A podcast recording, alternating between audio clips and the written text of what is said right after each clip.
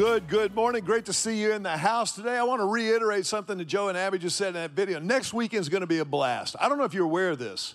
Easter is like a day and a half from now. It is just around the corner. So next weekend, we're kicking off our Easter push. We're excited about that. And we're going to be wrapping up this series, The God of Finance, with our special guest, Joe Sangl. Joe's going to be in the service, but the big one that I want you to make sure you're a part of is his financial learning experience on Sunday evening at 5 o'clock. You can go to our website, sign up for it. We will have free childcare. It'll be an incredible, incredible opportunity take what we've been doing over the last few weeks as a church family and actually get really, really tactical and practical about it. This is kind of boots on the ground stuff. So you'll want to be a part of this. It is an amazing, amazing opportunity that we're excited about and look forward to seeing you here next Sunday in the service and for the class at five o'clock. Now, I don't care where you are, who you are.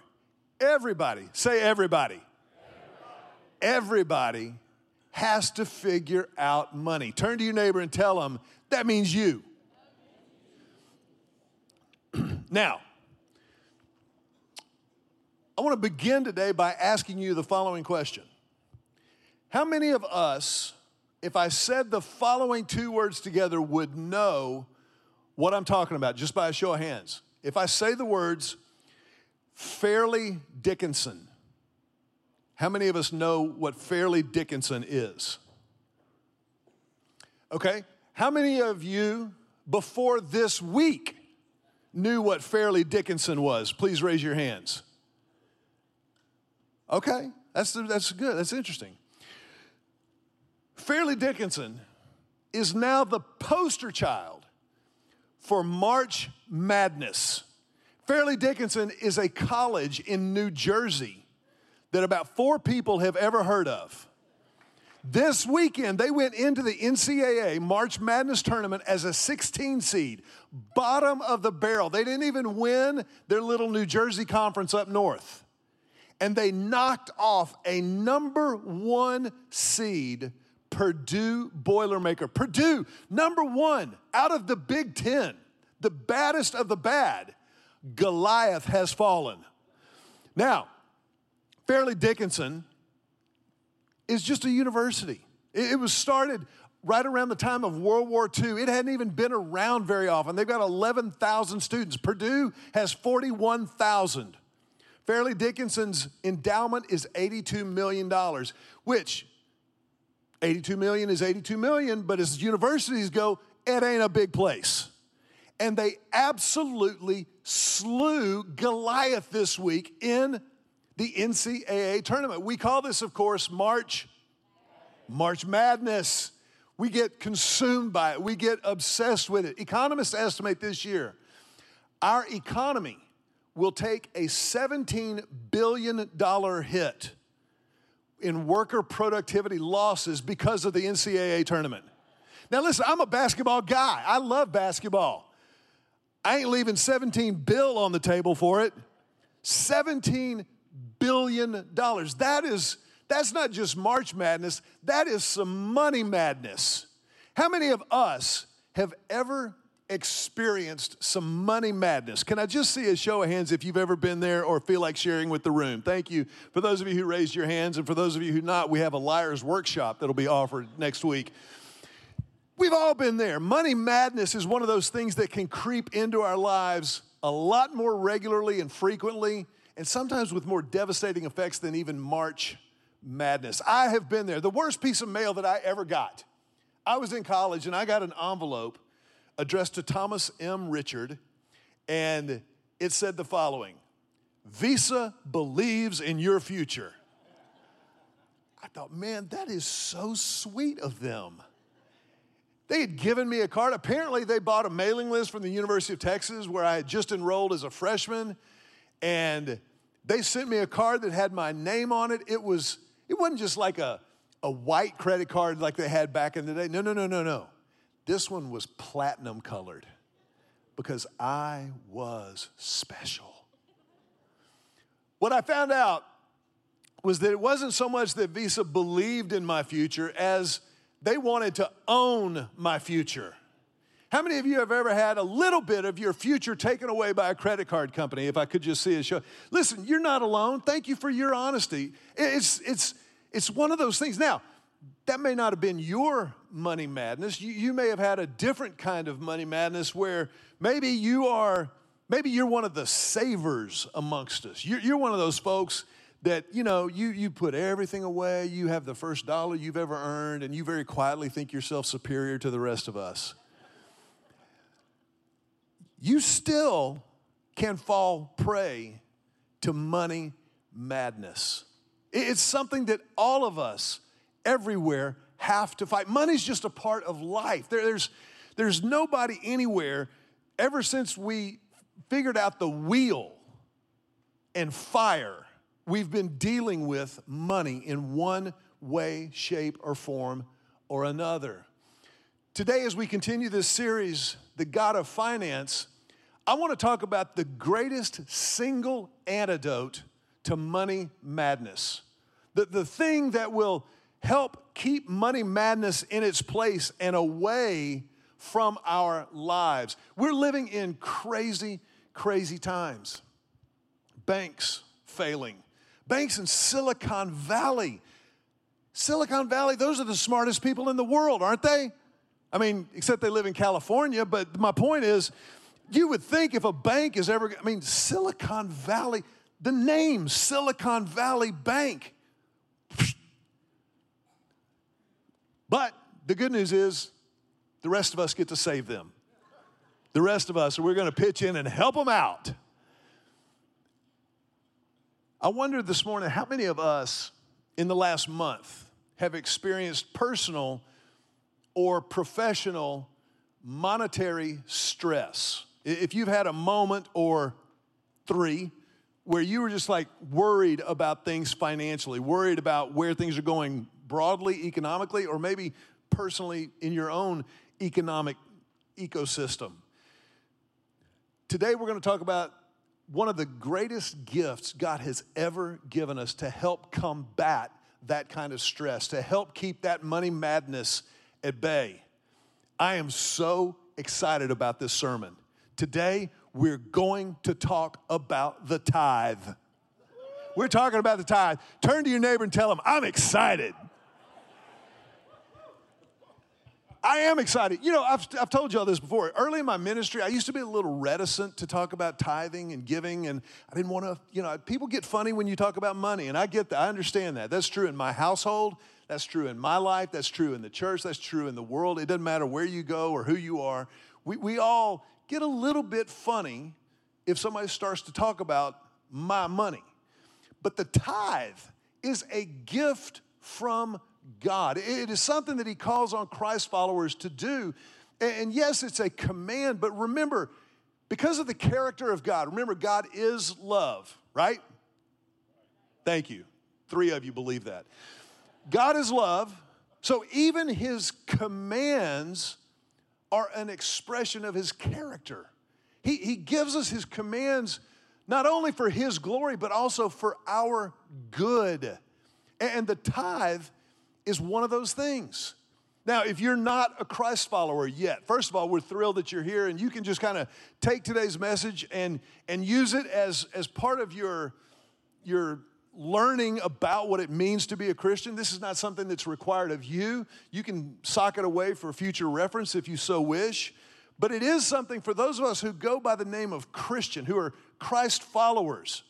This is something that God has given to us as a gift in the form of a command. Now, it's funny because the tithe is one of those things that is laced throughout the Bible from, from Genesis with Abraham, who lived about 1800 years before Christ, all the way through the Mosaic Law and Moses and Aaron, Deuteronomy, into the New Testament, Jesus in the book of Matthew, chapter 23. Jesus endorses the tithe. It is there from Genesis to maps and yet, a lot of us don't really understand what the tithe means or what it is. I got a phone call about, this was probably 20 years ago, a guy that used to go to our church, a really good friend of mine. He said, Mac, I, wanted to talk to you real quick. I wanted you to know something. This month, b- before you look and before you check, this month, my tithe, I'm going to use that to buy some equipment for my son's baseball team. I was like, great, knock yourself out. But there were three problems with this statement in this conversation. Number one, the first problem was that he thought I was checking up on anybody's tithe. I, I don't do that. That's not how I roll. That's not what we do as a church. We teach the biblical principle and the practice of the tithe, but after that, it's up to you. It's between you and God, like it's between God and Julie and me. So that was number one.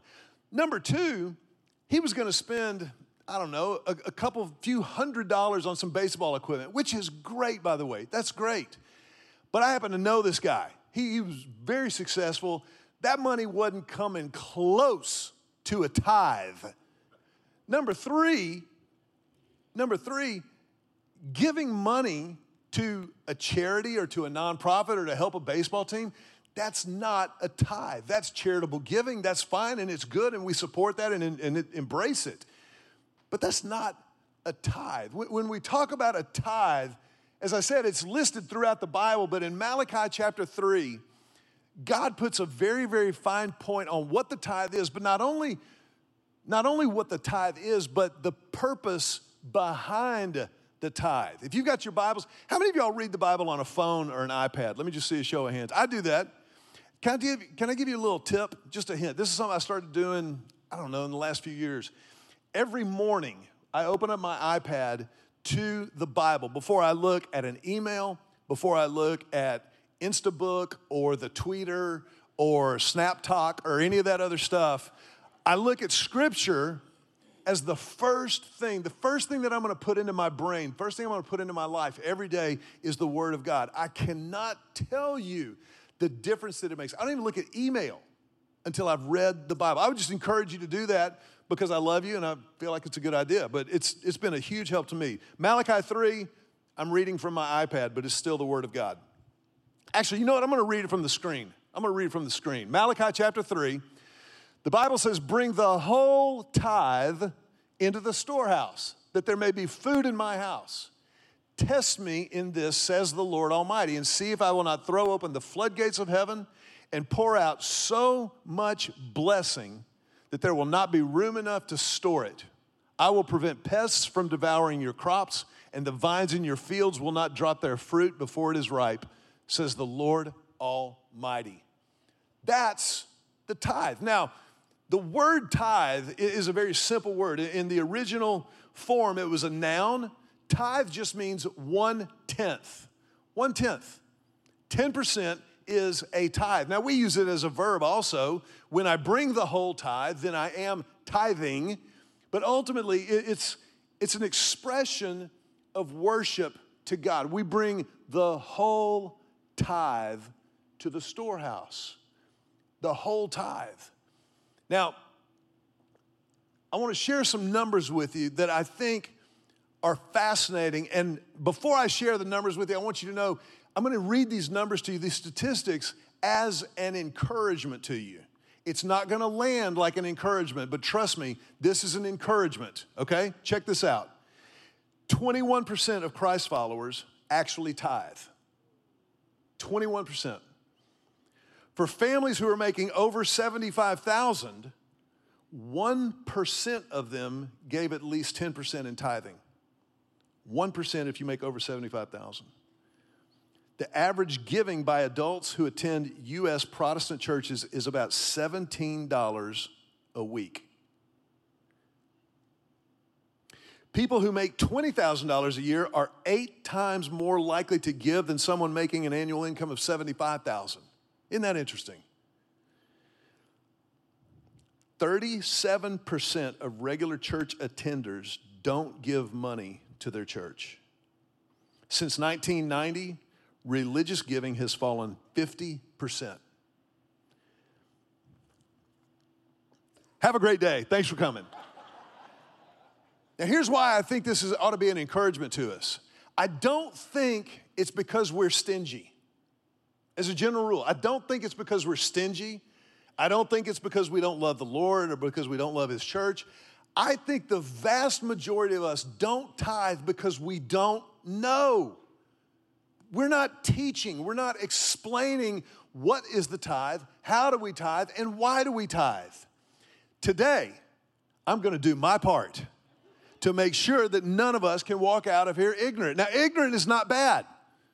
Ignorant is not bad. Ignorant just means uninformed. Now, if you call somebody an ignoramus, that's not very pleasant, but it really just means uninformed. I love, here's what, here's what I've learned about when we teach and preach the tithe.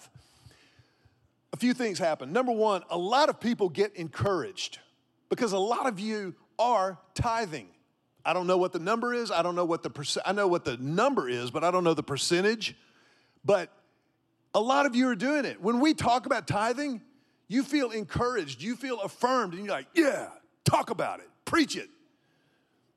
The second things that happen is a lot of people who are not yet Christians, they're like, okay, that's for them, not for me. They're, they're, they don't get offended by that. But w- another thing that does happen is some Christians get offended by teaching and preaching about the tithe because they're not, they're not tithing. Those people ought to be offended. Those people ought to take it personally and listen to the word of God. I don't preach this sermon in order to offend, but if you're a Christ follower who has refused to tithe so far, my prayer is that you open up your mind and your heart to what God wants to do. What does He say? Bring the whole tithe, bring the whole 10% so that my house will be full. Where you worship is where you tithe. You can do other things. You can buy equipment for a baseball team. You can give to this charity, that charity, nonprofit. But the tithe goes to where you worship biblically. That's, that's what scripture says. And I love that God says, Test me in this. Turn to your neighbor with a smile on your face and a smile in your heart. Tell him, Test him. Test him. God says, if you don't believe me, try it out. Just just give it a shot and watch if he won't bless you in ways that, in, in so many ways you can't even contain all of the blessings. Now, let me rush to say this. This is not prosperity gospel. This is not, if you give this, then God will give you 10x. That's not biblical. That is a lie from the pit of hell. Any questions? Don't buy that. If somebody ever tries to feed you that, run from them. God, God has so many tools at his disposal for blessing us that make money look silly. Now, I know some of us are thinking, I'll take the silly blessing, but whatever it might be, God will bless that in your life. He will bless that in my life. There are three things that happen when we tithe, three things that we are doing when we tithe. Number one, we engage in the experience of worship. We're engaging in the experience of worship. When you bring the whole tithe, you're worshiping God. God, you are my provider.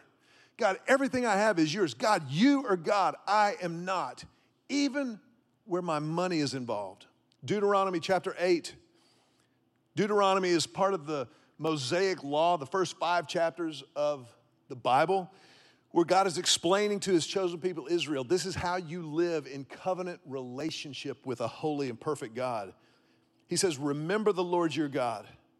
He is the one who gives you power to be successful. Some translations will say, gives you the ability to gain wealth in order to fulfill the covenant he confirmed to your ancestors with an oath.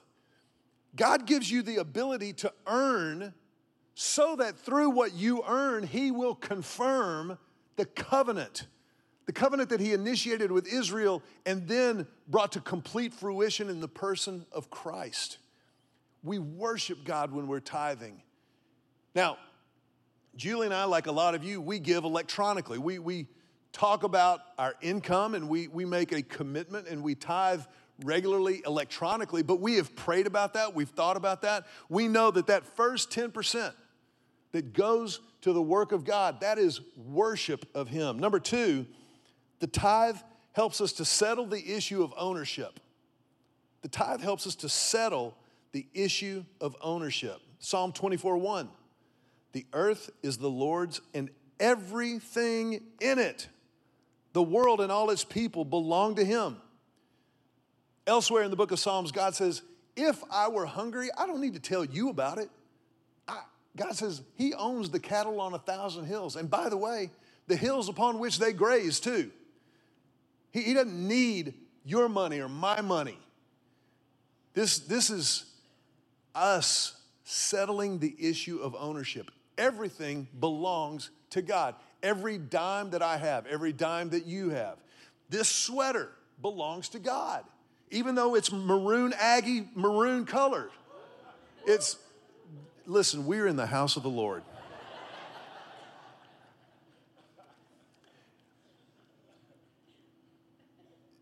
Everything is God's. When we tithe, we are settling the issue of ownership. We bring God's tithe.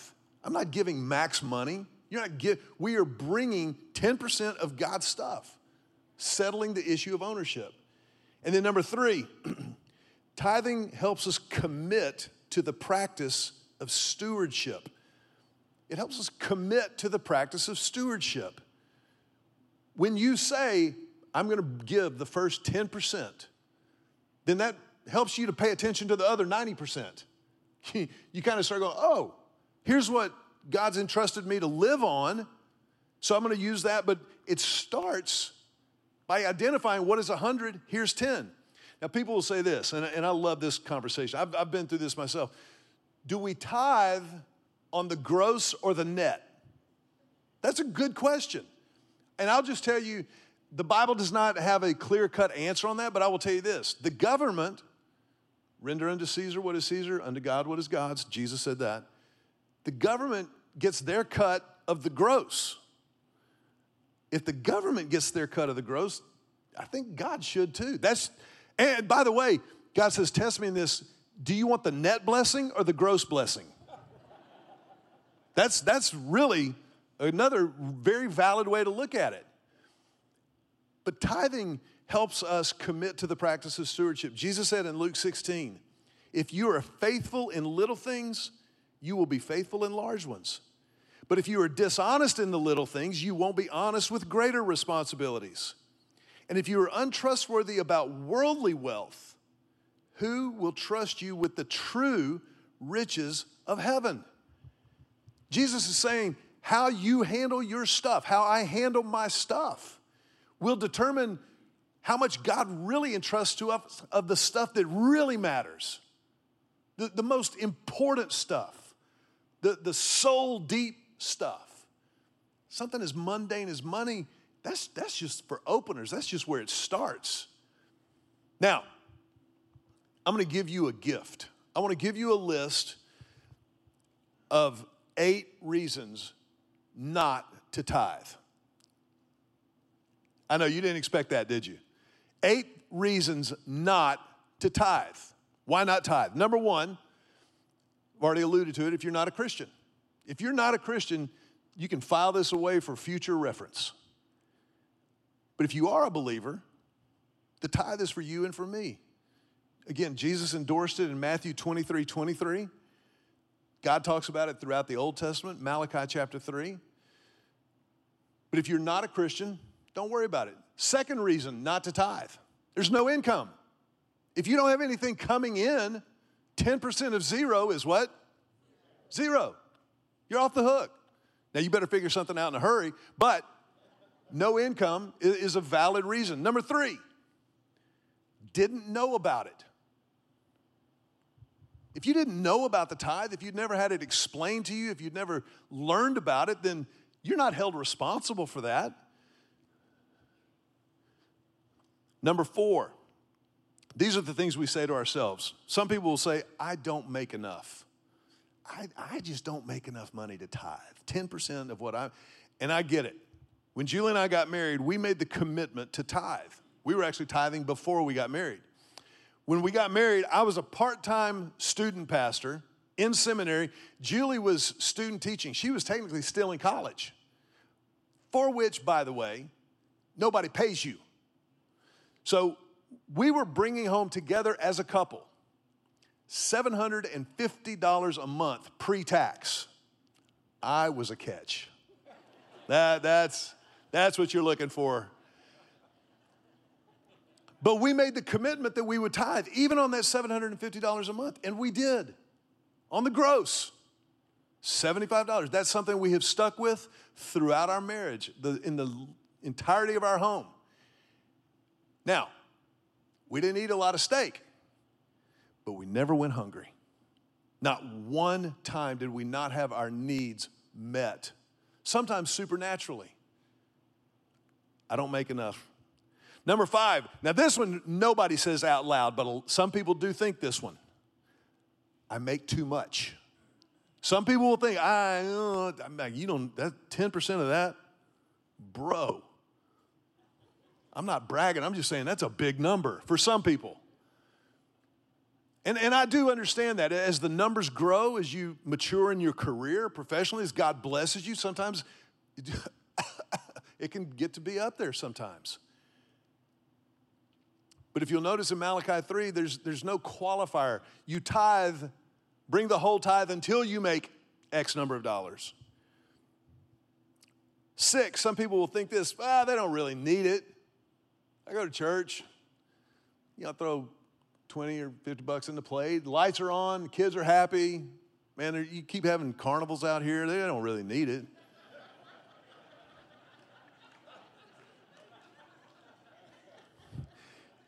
Now, I'm not saying for all of you, but for some of you, that was the laugh of recognition. And yeah, we do keep having carnivals out here. We're, we, we, will, we will invest God's money to reach people for the kingdom of God. So they don't need it. Some people think that. Number seven, pseudo theology. Pseudo theology. Here's, here's this one. I've had people come to me very, very earnestly and say, Pastor, the tithe is an Old Testament principle. Malachi 3 is in the Old Testament. I go, I know, I went to seminary.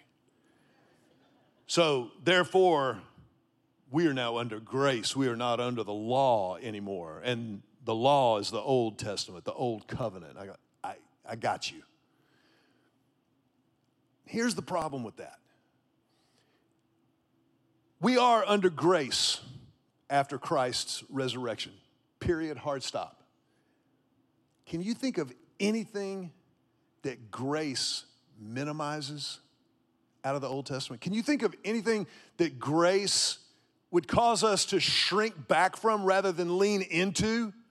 If anything, grace expands our capacity for generosity. Grace expands what the law was just trying to do, pointing to Christ and the fulfillment of the law. Jesus said, I didn't come to abolish the law, I came to fulfill the law. So, and, and again, I, I want to say this because I, I've heard this so many times. Yes, the tithe as a term is Old Testament. But if you go back to the Old Testament, Israel if you look at all of the offerings that God commanded and called them to give over the course of a year, it wasn't just 10%, it was about 23% of their income was to be devoted to the purposes of God. And grace just expands that. So that, that pseudo theology thing just it just doesn't really it doesn't doesn't hold any water. I'm sorry. Actually, I'm not sorry. I, I don't mean to be sarcastic. I love you. Number eight, I'm not going to spend a lot of time on this one, but number eight is just apathy. Some people are just like, yeah, I don't feel like it. That's no big deal. That's, that's not important. Now, here's what I want to do on this list of one through eight. I want you to go back to numbers three and four, and between number three and four, draw a dotted line. Just draw a line between number three and number four. That line is the line of legitimacy. Everything above the line, that's a legitimate reason to not give. If you're not a Christian, if you're no income, or you don't know about it, well, you can take number three off the list because now you know. Tell your neighbor, congratulations. Those are legitimate reasons not to give.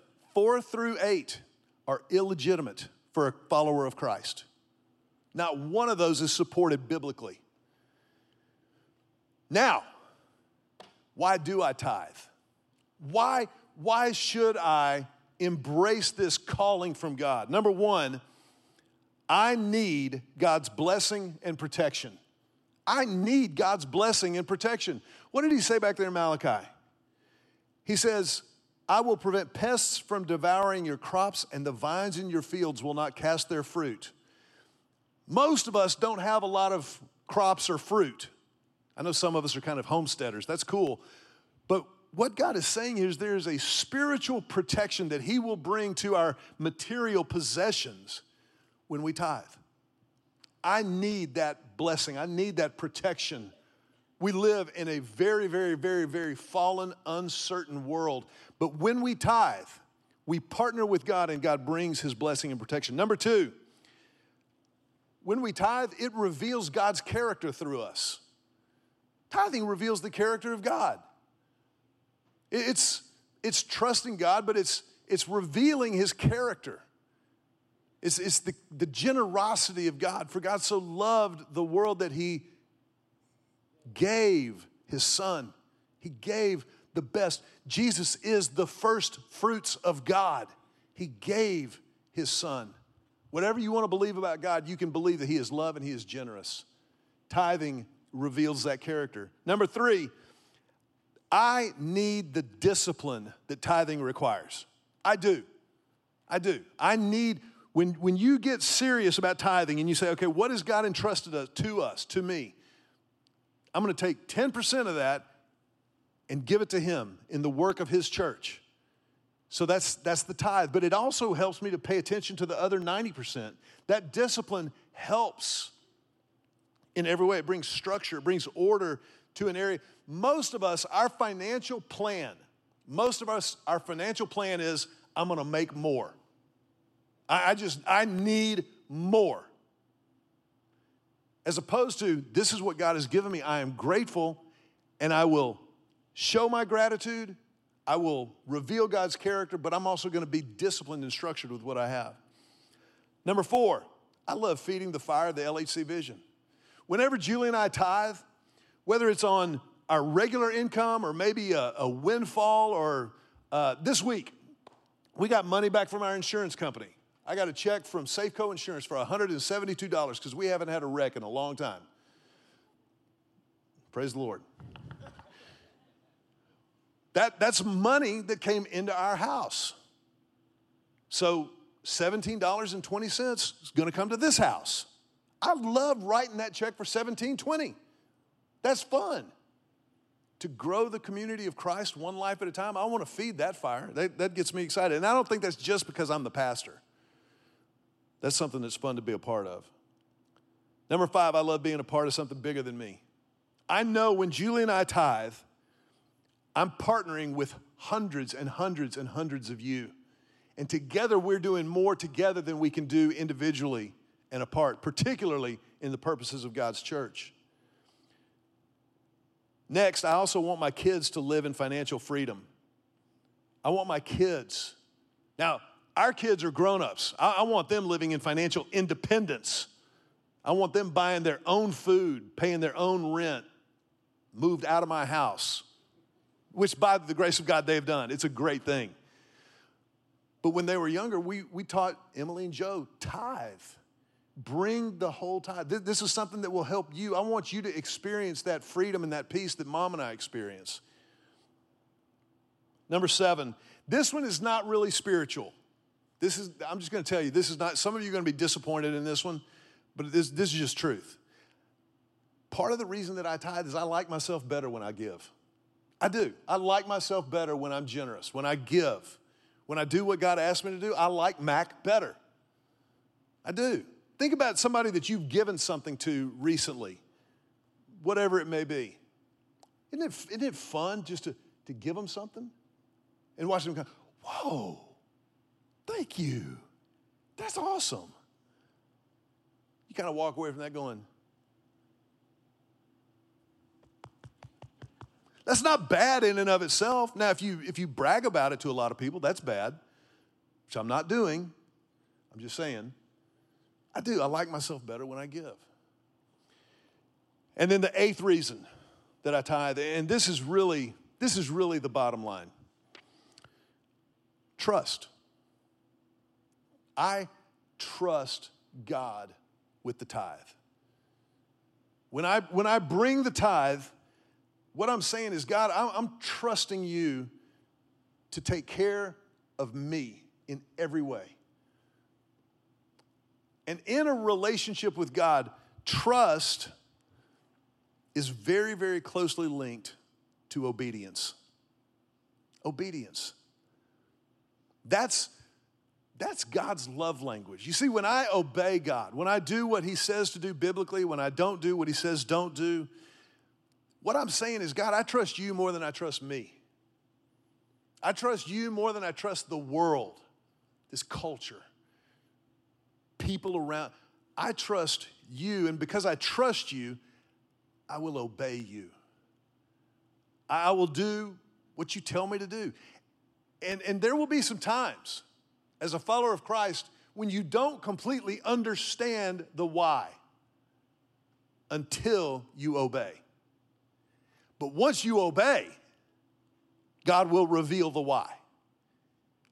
It, it, it, happens over and over and over and over and over and over and over and over again.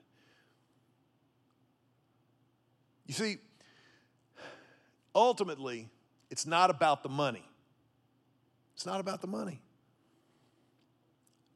Have you ever heard somebody say that? It, have you ever heard somebody on TV, maybe a, a celebrity or an athlete, say it's not about the money? Have you ever heard that?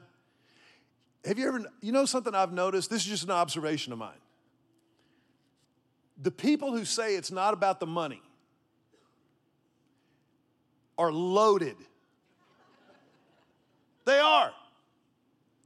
Normal people, it, it's always a little bit about the money. I mean, we, we got to think about it. It's only if you're making like, you know, like Aaron Rodgers money, you know, The Rock money, that it's not about the money, it's about the art. It's, it's about the craft of playing football. Well, yeah, it's about the craft. You got 350 in the bank. But check this out God really can say it's not about the money. because God owns it all. He, he is God. The earth is the Lord's and everything in it. And so when God says it's ultimately not about the money, it's about the heart behind the money. You can believe him. You can believe him. In Acts chapter 10, the Bible says this is the message of good news for the people of Israel that you and I are an extension of spiritually. This is the message of good news that there is peace with God through Jesus Christ, who is Lord of all. Lord of all. Is he?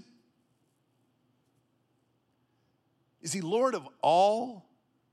I mean, really and truly, Lord, director, King of kings, Lord of lords of all.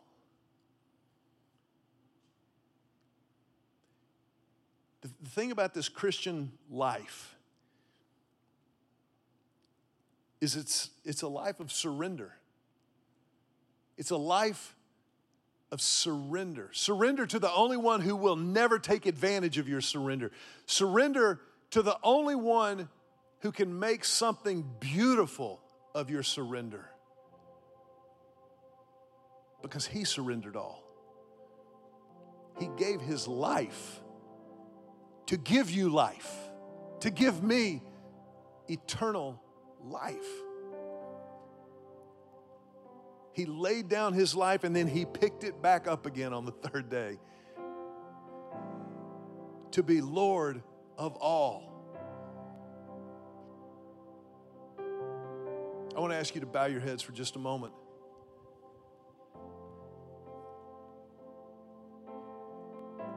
I know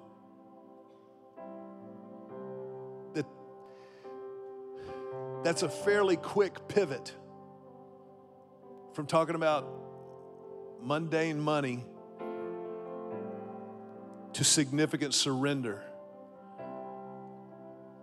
But the thing about surrender to Christ is that every part of our lives that we surrender to Him, every part gets better. Every part is richer and fuller and flourishes more. If you're here today and you've never surrendered your life to the one who surrendered his life for you, we want to give you the opportunity to do that. To pray silently right where you are, just to begin a relationship with God. Pray something like this in your own words, silently. Just say, Jesus, I need you. I need you. And so I confess my sin to you. I ask you to flush it out of my life, to forgive me, so that I can take hold of your grace and truth. And Lord, I will follow you from this moment forward with everything I have. I ask you, I invite you, Jesus, to be my Lord of all.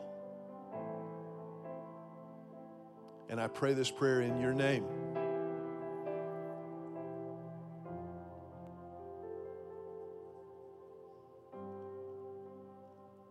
If you would just remain with your heads bowed for a moment. If that was your prayer, this is the biggest moment of your life.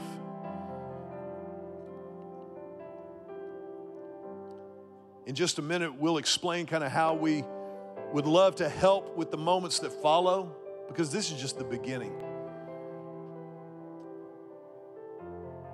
But before that, if, if that was your prayer and you meant it for the first time, would you just raise your hand? Just quietly, but unmistakably, raise your hand and hold it up high over your head for just a moment as a statement physically of that commitment spiritually that you just made. And know, as a family of faith with you, we honor that and celebrate it with you. And our family tradition around here is you put your hands down as we're going to put our hands together and tell you, Welcome home. Welcome home. One.